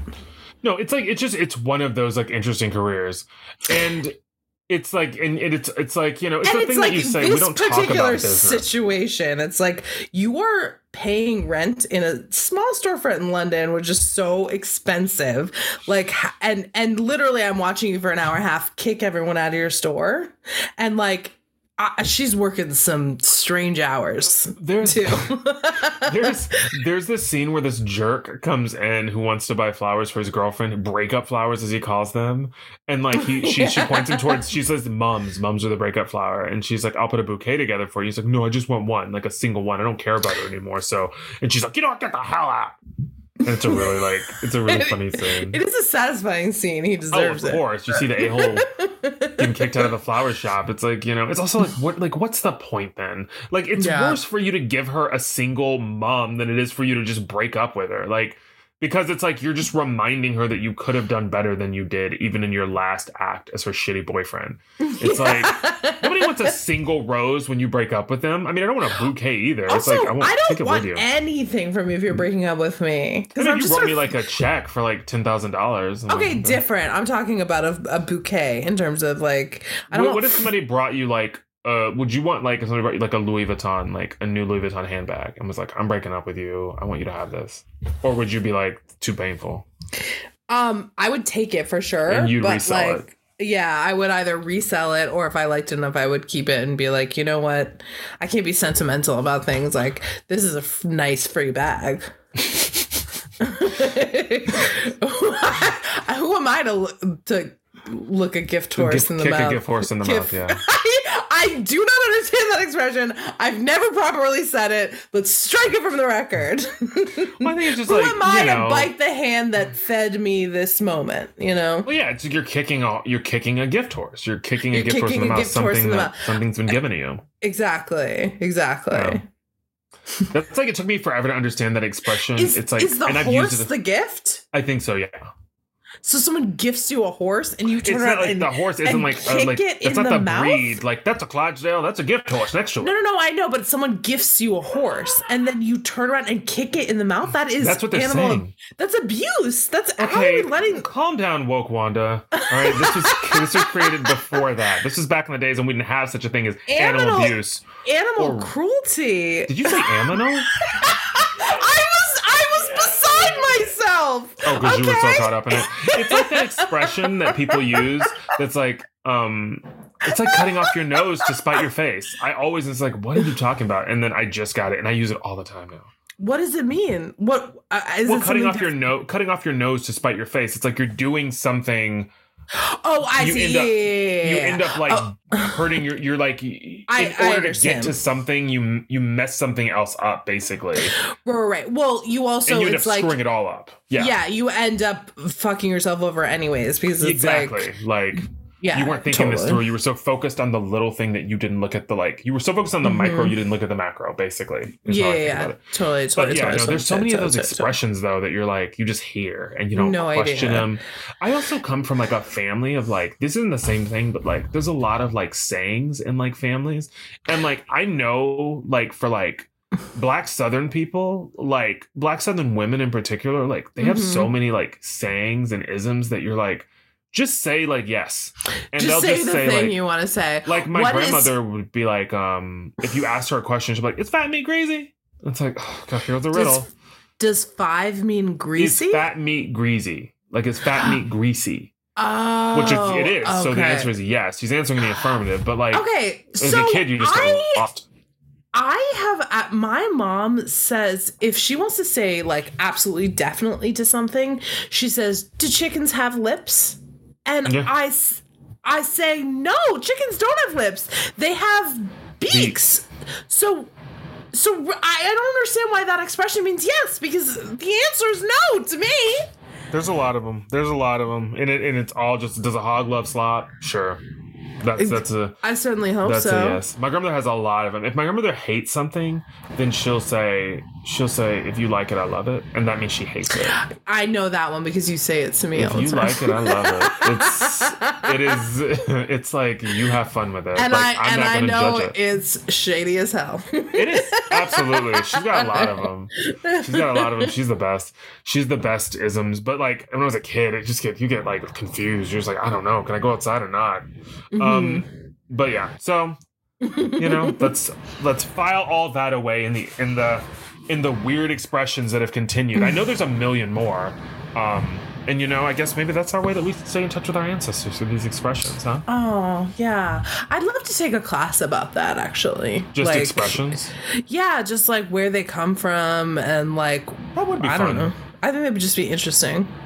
And you know what? Speaking of where do they come from, let's talk about the character Coop. The character Coop, who is Talk about Coop. Luke. Coop is the best friend for some reason of Hector. Also, can we talk? Why Hector? Like this guy is not a Hector. This guy's It not just- a Hector, and they like shortened it to Heck, and I was just like, okay. What it's like? What is this? Um, but they like so his best friend is Coop. Coop is like Coop is such a weird character because it's like they don't know what to do with him. I feel like they were trying to create like a character in the vein of like I don't know some like British like Hugh Grant cad type What- character. you know, like, there was like a lot of like ripping off of Notting Hill. I felt like this movie was trying to do. I've never seen that movie. Oh. Yep, I yeah. I don't know. Yeah, I don't. I just I don't know. Never got to it. Uh, that is a fucking great movie. Okay, Well, I know well, that I know Julia Roberts is a brownhead in that one for sure. I always She- hated it when I was a little gay kid when Julia Roberts didn't have red hair in movies. I remember that. You were like, like, what are they is doing? she who she didn't run this by me. She didn't run this by anybody. It's just like you know that her with that red hair. be the force just- we know you can be. We got enough brown don't- heads. We got plenty of brown heads. Don't don't mix into the crowd like you don't like you weren't born to stand out, Julia. Like you weren't born to be that girl. Mm-hmm. Mm-hmm. Also the other thing that i wanted to talk about was when as our rachel decides to sort of start thinking about what what it means to be a lesbian she takes a little trip to the video store and she gets her hands on a copy of lesbian erotica um But she's not even lesbian porn. no, porn. not at all. And it's not anything she would pick up or that would in any way be generative for her as far as like understanding her sexual identity. And it's called Georgie's Bush. And it is the name solid. Look, I got no complaints there. the name I enjoy the name is one hundred percent solid. But her mom like pops into the, the video store while Oh she's like God. While she's like waiting because this is for all of you youngins out there one of the things that they used to do at the video store is that you would go to the aisle and you would pick up Mhm. the actual case for the video the vhs Mhm. case the movie was not inside of it it was it was covered in like this plastic like casing you would take that plastic casing to the front and then they would exchange that for an actual copy of the rental video that was in whatever the store's like signage you know logo you know covered box like plastic Mhm. vhs container and they'd give you that instead so she takes the georgie's bush cover up to the front the woman is looking for the um D- the, the i think it may be a dvd um D- yeah, we're in it's- DVDs at this we're in point. dvd territory um dvds really i don't think dvds got as much time as vhs tapes got They did and not. like the sun um so Well, I mean, they got- out there they they got overshadowed by Blu-rays, which are essentially the same thing. and don't forget about laserdisc baby if you were in high school in the early aughts you probably remember watching a couple of really sweet things I never watched anything on Laserdisc. I don't remember Laserdisc at all. one of the loves of my life I was introduced to via Laserdisc by uh, Mr. Hadaminos in high school, my physics teacher who gave me way more leeway than he should have probably. Um, he What liked me and he thought I was funny. So there were What are Oh, you admitting on this. podcast right now? that's where I found out about that's where I was introduced to forensic files in his physics class. Oh, okay. I thought you were about to tell me something else. Well, oh, oh, he got me? now. yeah. um, but um, yeah, Miguel. No, no, no, no, no, no, no, no. But um, yeah, that was where I discovered Forensic Files, and it is one of the enduring loves of my life. And Love uh, forensic files. Shout out to Forensic Files. It's forensic so files. good. It's Th- so what I want, if you're listening, Forensic Files people, you come And out with these are. compilations. Of course, you come out with these compilations. It's Filmrise, the company that owns Forensic Files. Filmrise, Mhm. you come out with these compilations of Forensic Files, which has probably got about a hundred episodes on it. Mm-hmm. I've seen them three times already, over and over again, because I Mhm. rewatched them. I want more. I want more Yeah. comprehension. Mhm. I want a complete series of Forensic Files from the beginning, and that show was on Absolutely. like the early '90s. I want it all. So just stop it and release like a full Make series. the drop forensic Okay, files. the two things that I want, I want Forensic Files, and I want the Oprah Winfrey Show. I want every episode of the Oprah Winfrey Show. There are these teasers that they put out. They put out clips. I want, I want them all. I want them all.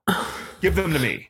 Who's burying Okay. them? Do you think Oprah's burying them? Fucking Harpo. It's Oprah. She- Yeah, she probably doesn't want to get canceled. I'm sure there's some cancelable things that I happen. know. I want. Oh my god! If somebody, if somebody brought me every episode of the Oprah Winfrey Show and every episode of Forensic Files, I would be indebted to them forever.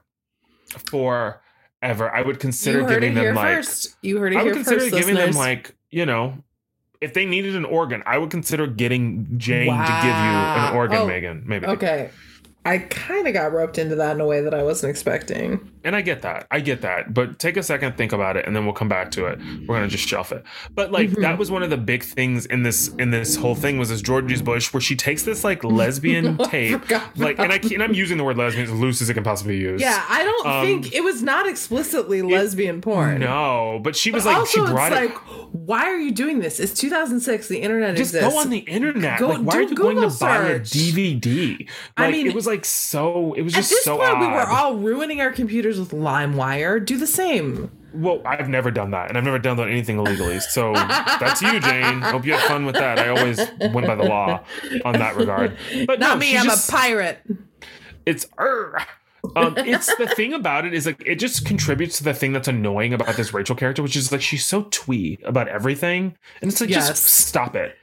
It's like Enough. I understand that you're like trying to like create a moment, but it's like the the choices that she makes are fucking annoying, and like and and, and how uncomfortable and blatantly like obvious she is around Luce in front of literally everybody. It's it's it's frustrating because I'm like, you are an adult woman. You can do better. You can control yourself and not alienate, I don't know, everyone around you while you figure this out. Like, It's too work, much. Work through some stuff internally before you act a goddamn fool in front of everybody. And at the end, even when they end up together, I think she's got so much solo work she needs to do. Like Luce is gonna have so Luce is gonna have so much work on her hands. There's a moment this also. gets the real shit end of the stick, honestly. Absolutely. It's like it's it, I think one of the most like annoying tropes when there's queer women, even just queer people on film, where it's like it's oftentimes a coming out story, and there's one character who's established they're queer and they're further on in their journey than the other one. And it's like they finally get together. And I always feel bad for the person who's like, I do not want a person who's like freshly out of the closet and messy. like, I mean, no shade. I, I, that is a very important and special journey that everyone goes through. And I'm just saying, I think But about you, but as, but in the films, when them that this is going to be some sort of like happily ever after, when you're like, this is going to be a lot, a lot, a lot of, of work. a lot of not saying that it can't, not saying that it can't work, but like this might be like two or It's a three harder years road than it's presented as, for sure. real touch and go. There's this moment though where Luce and Rachel aren't sure if they're going to be able to like make it work and they actually part ways because at this point she's still married and she had and mm-hmm. this is before she sort of like talked to her husband even about ending it and they sort of resolved to end their relationship Luce and Rachel and it's it's just a great movie line It's they're such a good movie line. they're embracing and Luce says to Rachel don't forget me and Rachel says I won't remember anything else ah, you- it still it's gets so me. good. It's, It's like so you you know that when you're watching and listening this, you know no one would have the like wherewithal to say these beautiful things in the moment. But oh my god, I lap them up like a thirsty dog, baby. it's like it's a really like it's a like really heart great wrenching. It- it's a really great moment. And then at the end of the movie, we get the moment where Luce, of course, you know, Rachel makes up her mind, and then Rachel sort of is like resolved to go after Luce, and her parents support her, and they end up grabbing Luce's mom along the way when they show up at the flower shop, and Luce's mom is supposed to be running it, and then like Luce is going, Luce is going overseas to like get a break and to sort of like decompress and figure out the next part of her journey, and she's stuck in traffic.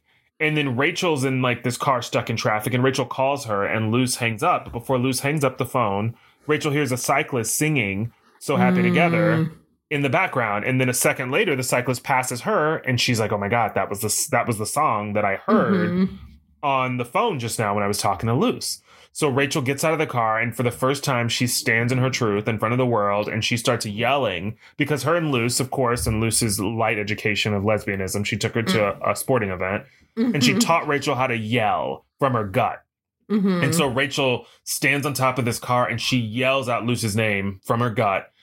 And Luce gets out of the car and they run towards each That other. That's not what happens. Okay. And I'll tell you why. Tell me. She yells Luce's name repeatedly, but Luce doesn't hear her. Because she's got one of those one syllable names. This is why you always want to. Well, oh, Jane's going to get mad at me. Jane's. Jane's, Jane's dog has one. Jane's dog has has a one syllable name. and but- so does Jane. Oh, no, yeah. But as they always say with animals, you want to give them two syllables just so you Yeah, get, a- yeah. you know. And so, Mhm. but she says Luce over and over again. And I just kept thinking, it's just one syllable. It's probably just getting like lost in like, you know, she's In- not. it- she's not you know, hearing it. She's not Yeah. hearing it. And then she yells out the line that actually she yelled out at the baseball game, right? It, first of all, it's a soccer game, football game Okay. to Yeah, um, sure. our international um, listeners. Um, No, no, I don't know sports. she goes, she screams out, You're a wanker, number nine, which is what Luce screamed out at the um, soccer game to show her how to use her voice. And that is what grabs Luce's and attention. we're back to where we started with Christina Aguilera's Trust the Voice Within. Mm-hmm, mm-hmm. They find each other and they have a big rom com kiss. It's a wonderful, like, rom com ending. There's Oh, yeah. the panic to get to that person before they leave town. There's the declaration in front of everybody. There's the big, big, sloppy, wet kiss finish. It's it's everything you want. Did you notice how they had like in that last scene? We sort of get a really quick like wrap up on some of the main stories. Did you notice in that last scene how they had like they switched our girl Rachel up a little bit? She had like a sensible ponytail and she had a puffer vest on all of a sudden. Oh, I- oh, I was aware yeah. of the styling. I saw what they were doing. It They got like- a little gayer. They were just like, let's put her in a thermal and a puffer vest. And uh ponytail. yeah yeah yeah it was definitely for um those with a discerning eye to pick out and i and i um I i, did like, I notice see that what y'all did. Um, also, one of the things I took away from this movie at the end was this song really slaps. Like I Uh, knew it did, but I was so listening happy to it. it's like, together so happy together is a bop. Like I was just like, these lyrics fantastic. are so good. It's so and good This is such a good song, which is such a silly thing to like think. And I mean, obviously, the song exists within the culture; it's around. But like But, thinking like, about it and listening to the lyrics, it's just like what Yeah. a lovely like. It's such a rarely great like. with those song. songs that are like like cultural staples you rarely ever like sit down and listen to the lyrics and yeah this is one of the songs I had a great. moment. I never think about it either way. It comes on and I bop my head, but I was listening. I was Right. like, I get why this was a hit. Like this is like a really sort of like, like interesting, charming love song. And uh, yeah yeah. I I do have one more question before we formally wrap this discussion, which I'd is did, Toronto. Oh wait, what were you gonna say? Oh I was actually going to pose the question. I didn't need I I didn't I didn't just want a random answer. I, there was a Oh. question. Okay. So, if I may, um, at the end of the movie, when we're sort of, you know, we get a couple of, sh- um, you know, quick scenes wrapping up, you know, the ans- uh, the ancillary characters' storylines, um, we see Coop with the baby, and I don't understand what's happening. you know what I thought it was? What? Earlier in the movie, at the His flower new shop, girlfriend. the girlfriend who came, the woman who came in and said, "I'm pregnant," and remember she was like, "I want flowers," and she said, "I'm pregnant." And ah. Luce was like, okay. And then she's like, he's going to be fine. I mean, it's kind of a surprise. And then she started crying. She was like, oh my God, he's going to hate me. I thought that that baby, that that was the girl. Very I don't know, but that was my astute. first thought. Very astute. My first thought was, who gave this man a baby? Yeah, it's a good question. It just seems like a new con for him to get get get the Get- ladies. Get involved in. Um, cool. Well, Brandon, if you don't mind, I have two questions for you. Throw them throw them my way. The first one, I'm always going to say Sagittarius, and you know it. But go ahead and ask the question. Okay. Well, I was hoping for Vancouver, but I guess it is what it is. I see what you did there, Yeah, and we bring yeah, it full yeah, circ, and we bring it full circ. Brr, shuck, brr, shuck. Um, okay, so my first question is Would you watch this movie again? Yes, yeah, yeah. I enjoyed it. It was really cute. I totally watch it again. Super cute. And then my second question is hopefully you've done what you said you were going to do and you have a movie picked out for us to watch next week. We are gonna watch for next week. We're taking a trip back to 1993, and we're gonna watch the movie The Temp. The Temp. I've never heard of it. Yeah, Ha- and have this is no, and this is one that I actually have not seen before. So we are Oh, gonna I watch it for the first time these. together. Okay. Um, but it looked like something that was gonna be right up our alley. So I'm super um, excited about watching it. And if I'm wrong, my bad. But I think this one's gonna be a lot of fun. I think either way, whether we love it or hate it, we're gonna have fun no matter what. I think it's gonna be a good one. I, I can't wait. Um, amazing. Well, uh, thank you, Brandon, for having this lovely chat with me, and thank you, So listeners, So for for making it to the end with us, for riding or dying with us, for loving us and Mm. listening. Mm, And if you want to continue to love up on us um, during the week, please feel free to find us on any form of social media. And by any form, I mean Facebook and Instagram, where we go by Movies We Miss. And I mean Twitter, where we go by MWM Chat. And that is the end of that list. We are not on any other social platforms. If you think we should be, shoot us a DM. Let us know where to be. Maybe we'll show up there someday. I don't know. Whatever. Anyways, we love you. We appreciate you. We will see you next week for the temp. Bye. Bye, bye, bye, bye, bye. Bye, bye, bye, bye, bye. Oh,